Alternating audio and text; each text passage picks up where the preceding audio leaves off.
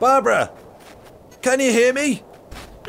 The line's very bad. I went for a climb up the big mountain, far away from all the hustle and bustle of the city.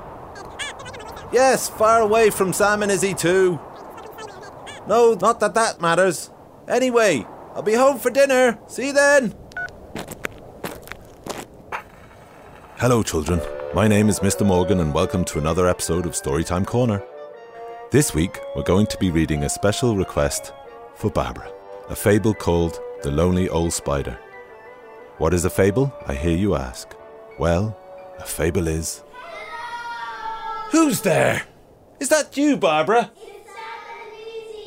Who? Oh, please! Oh, please, no! It can't be! How could they possibly find me all the way up here? Ooh, are you reading a fable this week? That's a funny word. Izzy! It sounds like some sort of delicious biscuit. Sam! Would you like some chocolate fables with your afternoon tea? How did you two find me up here? We wanted to hear the fable. They're our favorite type of story in the whole world. And the whole universe. We have a question though. Go ahead. What's a fable? A fable is a short story that teaches you an important lesson. Like a maths lesson? Not like a lesson in school, a moral lesson, a lesson about life. Like The Boy Who Cried Wolf. I've read that story like a hundred times. No, you haven't. Yes, I have. No, you haven't. Okay, you're right, I haven't. Are you going to let me read this one with no interruptions? No interruptions. Very well. The story of the lonely old spider. Once upon a time, there was a lonely old spider who lived in a lovely big web with his beautiful spider wife. He used to be a teacher, but now you could always find him alone in the basement, where he would. Where he would plan to take over the world with a spider army. Yeah. Or design the world's biggest web that was shaped like a skyscraper. Yeah. Did we not just say no interruptions? This isn't interrupting. This is enhancing. Let's just stick with the unenhanced version for once.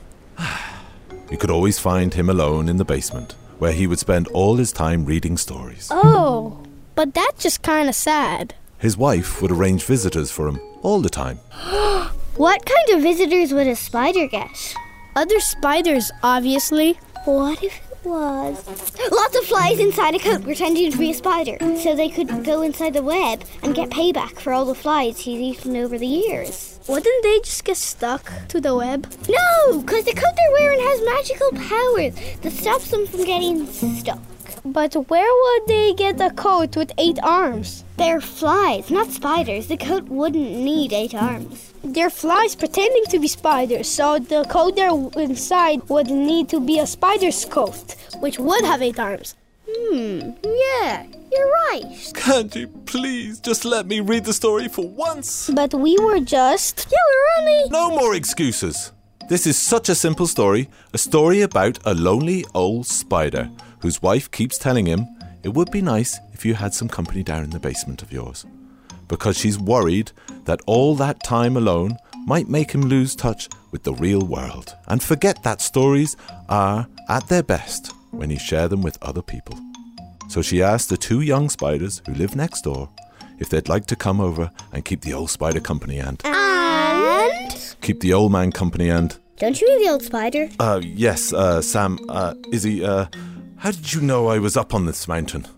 Um. We're not allowed to say. Please, it's very important to tell me. It was uh, a giant crisp monster? Or a train called Tammy. Was it Barbara? Promise? You won't tell her we told you? I promise. Yeah, it was Barbara. She said you could use company, and since you stopped teaching, you've been spending too much time in the basement, especially after your cat Martha ran away. She said you spend all your time alone with your stories, and it would be better to share it with other people. She said your ears are too hairy, and it's very smelly when you fart. Um, Izzy, that's not the kind of thing we're talking about. Come on, it's time we made our way home.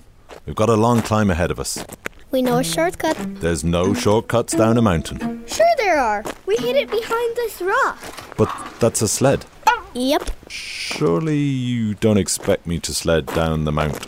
Three, two, one, go! Whee!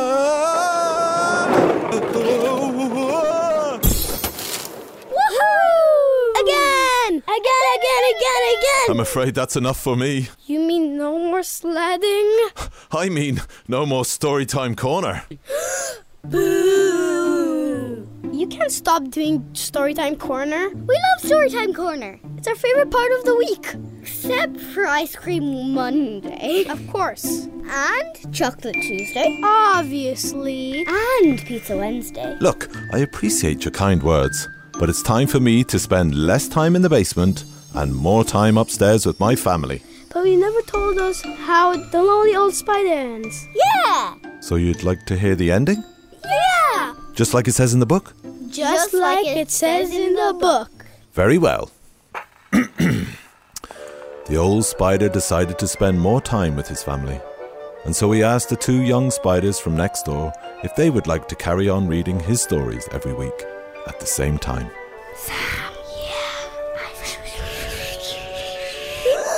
Are you asking us if we'd like to host Storytime Corner? You both know so much about stories already. What do you say? We say. Join us next week for Sam and Izzy Storytime Corner. Hooray! Storytime Takeover was written by Aidan Fitzmaurice, produced by Nikki Coughlin and the RTE Junior radio team, featuring Jim Jobson as Mr. Morgan, Rosa, Marshall, Kathleen, as Izzy, and Patrick Rosu. as Sam.